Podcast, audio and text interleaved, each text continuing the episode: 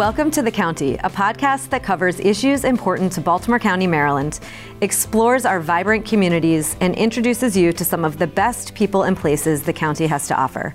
I'm your host, Dory Henry. For our inaugural episode, I'm joined by County Executive John A. Olszewski Jr., or as you might know him, Johnny O. The county executive just introduced his first budget to the county council, and we're going to be talking about the budget and how it will help carry out the county executive's vision for the next four years. Mr. County Executive, thank you for joining us. Thanks for having me. You just introduced your first budget. If you had to tell us in just a couple of sentences what this budget is about, what would you say? This is a budget about investing in our county's future, and it's, it's about the kind of county we want to be. It's about a county that puts education first it's a budget that and a county that invests in sustainability and in diversity and in making us the best that we can be. You've been transparent over the last few months about the challenges with the county's fiscal situation that you encountered after taking office. Can you tell us about those challenges and how they came about? Sure. It all started with a footnote on page 94 of our budget from last year, or the, the budget that we're currently operating in. Uh, page 94 of the budget book on a five point font, where uh, the prior administration basically assumed in their projections and in their spending uh, in years past that um, we were going to pass a budget that had a 10 cent property tax increase and max out the income tax rate. And um, you know that's completely at odds with what I believe government should be and how we should operate. And so we've really tried to change the narrative by engaging the public, being honest about where we were and having a collective conversation about um, what are the priorities of this of this county, um, so that we can make decisions that are um, inclusive and transparent. I want to talk a little bit more about about how we got to where we are. Um, so you mentioned the footnote. What were the spending decisions that the previous administration and administrations before them made that allowed us to get to a position where our spending is outpacing our revenues? Yeah, so we have closed uh, an $81 million deficit uh, this year with our budget. Um, a, a, deficit that was uh, projected to grow to hundreds of millions of dollars in the years ahead. Uh, and decisions of the past um, really put us in this position. Decisions that uh, had the county spending down um, a lot of our reserve fund balance, and now a lot of that was for good reason. We invested in, our schools on pay-go, pay-as-you-go projects, um, but we also maxed out our um, borrowing capacity and put us up against limits that would have jeopardized our AAA bond rating. And then we also had decisions that saw us drain down uh, what's called the OPEB fund, other post employment benefits, which is the fund that pays for retiree health care and life insurance. And rather than uh, keep that fund sustained for future obligations. We had administrations starting um, in 2015 where we started drawing on that fund to be operational supports, and it created a false sense of um, operational um, solvency. And so when you start taking away that and you recognize the long-term investments and obligations that we have, quite frankly, um, that 81 million just reflects our reflected our contractual um, and legal obligations. It says nothing of the the investments in our education system and our quality of life and our parks and our, our transportation roads. And so um, it really has been a confluence of a lot of events uh, coupled with a lack of transparency that got us to this point. And uh, I'm really proud of the way that our team is changing that narrative, uh, engaging with the public, uh, opening up the budget, and being uh, decisive and taking action to both resolve the deficit but also make the investments that are needed. So, speaking of those investments, in your first budget that you just introduced, what do you think are the most consequential investments? The fact that we put education first. And if people know anything about me, they know that my heart is always in the classroom. Uh, first and foremost, I'm a teacher. I'm, I'm, Mr. O, who spent time in Trailer 4 at Patapsco High School. Uh, and so that's the most consequential thing that we can invest in. I'm really um, proud that despite the challenges we faced, we still found a way to spend more money than ever before on education. Uh, we found a way to not only uh, provide for the 3% um, raise that we just gave teachers, but we gave them an additional COLA on top of that, and that we sustained the steps and increments um, in their longevity um, that really recognizes that we have to invest in our teachers. I'm, I'm proud that we are planning for our future success and that we've put up our half of, of school construction funding um, our portion for um, finishing schools for our future, which are elementary schools and middle schools across Baltimore County that need to be replaced or, or renovated and have additions added. Um, and we're, we're already moving forward on our high school challenges, um, putting forward planning money for a new Lansdowne High School in uh, southwest Baltimore County. You vi- recently visited Lansdowne High School. Mm-hmm. Why is it so important that they get a new building there? The condition of a school says something about how we value our students, uh, our teachers, and the families that send our kids there. And every student believes, I believe that every student should have access to um, learning conditions that affirm their dignity and their worth. And when we look at a school like Lansdowne, it's consistently been rated uh, as the worst physical condition. Um, and you layer on top of that the fact that we have these overcrowding challenges on the horizon um, with 1,600 plus seats that we don't have enough uh, capacity to meet, meet the need in the future. So um, Lansdowne um, sort of speaks to both of those imperatives. We certainly have more schools and we want to do more. We've been pushing really hard to have the state step up and be a strong leader and partner um, in that process. There was legislation that um, passed the House of Delegates but failed in the Senate this year, and uh, it's disappointing because it would have allowed us to do so much more um, in this budget and in the years ahead. So I'm disappointed and frustrated that we've denied so many kids um, those conditions, those quality school learning environments that they deserve. Um, but my resolve is stronger than ever to go back in and get it right next year so that we continue to um, match what we're doing in this budget um, to move our, our school system forward. Beyond education, are there other areas of investment in this budget that you think are um, consequential and help move the county forward in other ways? Yeah, I mean, the world around us is changing. And so the idea of, of, sustainability is really important that we're, for the first time ever, having an Office of Sustainability in Baltimore County to think about issues of climate change and resiliency and help address our communities who are devastated by flooding. Um, we both have a dedicated position in this budget for sustainability as well as dedicated funding to help start um, tackling some of those resiliency challenges. Also, we're a county that's becoming incredibly diverse.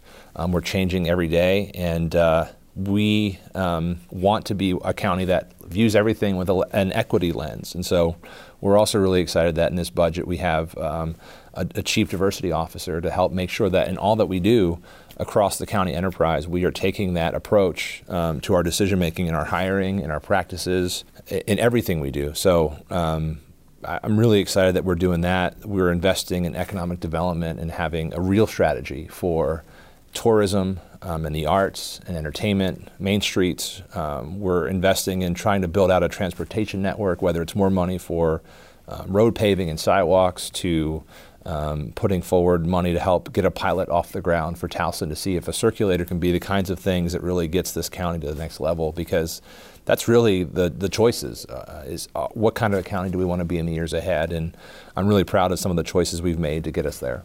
I think another area that you hear people talk about, um, in addition to schools and roads and sustainability, is public safety. Mm-hmm. Are there investments in this uh, budget related to law enforcement or public safety that you would point to? Yes, and I'd say it actually goes back to the tie to education. First and foremost, recognizing that having additional social, social workers and psychologists and uh, ESOL teachers, which are all um, additions to the school budget, um, help. They are part of the upstream investments that help make our communities more more safe and, and stronger. In addition to that, we also recognize that as we're trying to build new schools, we have to invest in and support um, the infrastructure of our public safety officers. So we are um, putting forward planning money for a new Wilkens Police Precinct in this budget. Uh, we have settled a long-standing lawsuit and have uh, part one of two payments for back back payments for our officers. We're giving our police officers a reclassification as part of that settlement, um, putting their um, their structure on par with our our fire department, and I think that represents sort of a new way forward where we're engaging and working with our public safety and, frankly, all of our employees um, in all that we do. We've increased our funding to the volunteer fire departments. Uh, we are putting forward um, supports for our our our fire department uh, employees, where we are um, putting forward commercial grade uh, washers. I know issues of cancer and carcinogens with the work that they do is very concerning. Um, but we are committed to not just doing that so they can wash their gear. Um, in future budgets, we're going to actually go ahead and start the process of giving them a second set of turnout gear. And then the third leg of our public safety, uh, our, our, corrections officers, they've actually had to share um, the protective vests that keep them safe. And to me, that's unacceptable. So we are um, putting forward the funding to make sure that all of our correctional officers um, are safe and have the, the tools necessary to do their job um, efficiently and safely. All of these investments are important, but of course, they're not free. Mm-hmm. And in this budget, you proposed um, an increase in the income tax. You proposed developer impact fees and then a handful of other small fees and taxes. Mm-hmm. And I want to ask you about how you came to those decisions because I know that they were not easy decisions for you to make and what you expect the reaction to be. Yeah, these are not easy decisions, but uh, as we were talking about earlier, this is about the kind of county we want to be. And uh, we're at a crossroads. We have to make decisions about whether we invest in our communities and have them grow sustainably, or if we allow um, the things that we care about most to sort of wither and die on the vine. And I can tell you with absolute certitude that um, I'm proud of our team. Uh, since taking office several months ago, we've taken a hard look at, at this budget. Um, we include strategic cuts to the tune of tens of millions of dollars, um, innovations, uh, and, and changes. But I, at the end of the day, um, it was clear that we couldn't both finish the gap that we inherited um, and make the investments that are needed without looking at some sort of increased revenue. Uh, now, the last time income taxes were looked at was 1992, and our education budget, just for perspective, was less than half of what it is uh, today in, in, this budget. So I expect that uh, people will have mixed reactions. Um, uh, I can tell you that our level of public engagement, there were people who have been clear about the need to invest more in our communities, in our schools.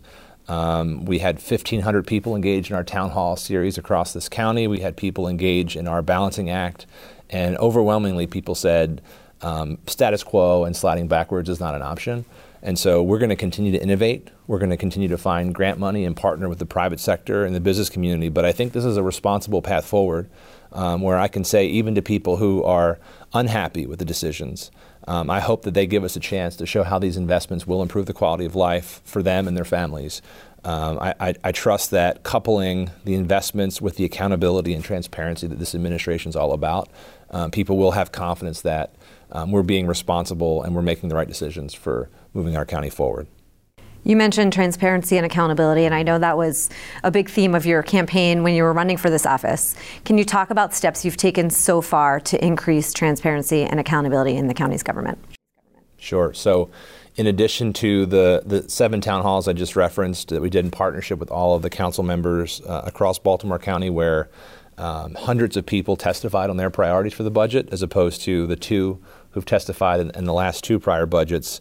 Um, we're planning to introduce a tool that has an open budget so that people can see both where resources are coming in and, and how and where they're being spent. We plan on creating a county stat type program.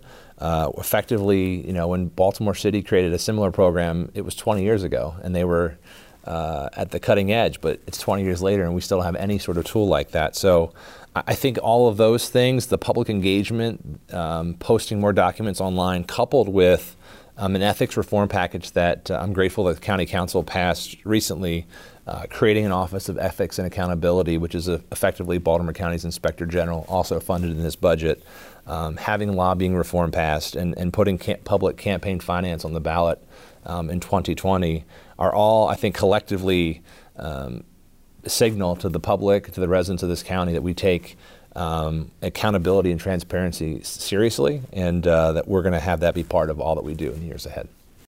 In your speech unveiling the budget, you spoke about pushing the county to reach its highest potential. What does that highest potential look like to you? It goes back for me to what I've experienced in this county. Um, I was a public school kid who was a first generation college student, was lucky enough to go on and get a PhD and become county executive. Um, that's pretty incredible, and I want every child in this county to have those same kinds of opportunities. That was only possible because I had people who took care of me um, as I was growing up in this county. Um, and that's the kind of county we have to aspire to be one that takes care of each other. That's the basic social compact. Uh, it's, it's a county where we know that education is truly the best path forward. And that's everything from finding ways to expand access to high quality pre K to having teachers that are well paid and well trained. um, well supported and in schools that are conducive to learning. Uh, a, a, county where, regardless of where you live, you have access to high quality recreational opportunities and facilities, where we celebrate diversity and we recognize it's, it's our strength and that we are taking that equity lens to our decision making. But also a county that, that recognizes that we have to be thinking about the long haul. Um, short term gains don't matter unless we're thinking about sustainability in the future that we're le- leaving behind for future generations. And so uh, I think what this budget does is it really tries to pull all those pieces together to say we have to have a fierce urgency both for the now but also for the future. And I think it really puts us on solid footing for the years ahead, resolving the, the challenges and the shortfalls that we were left, but also building us up to really move forward and be exceptional in the years ahead. Great. Well, it sounds like you have your work cut out for you. Thank you so much for joining us. Thank you. Thanks for listening to the first episode of The County. This episode was produced with help from the Baltimore County Public Library Media Services. We hope you'll continue to tune in as we explore all that Baltimore County has to offer.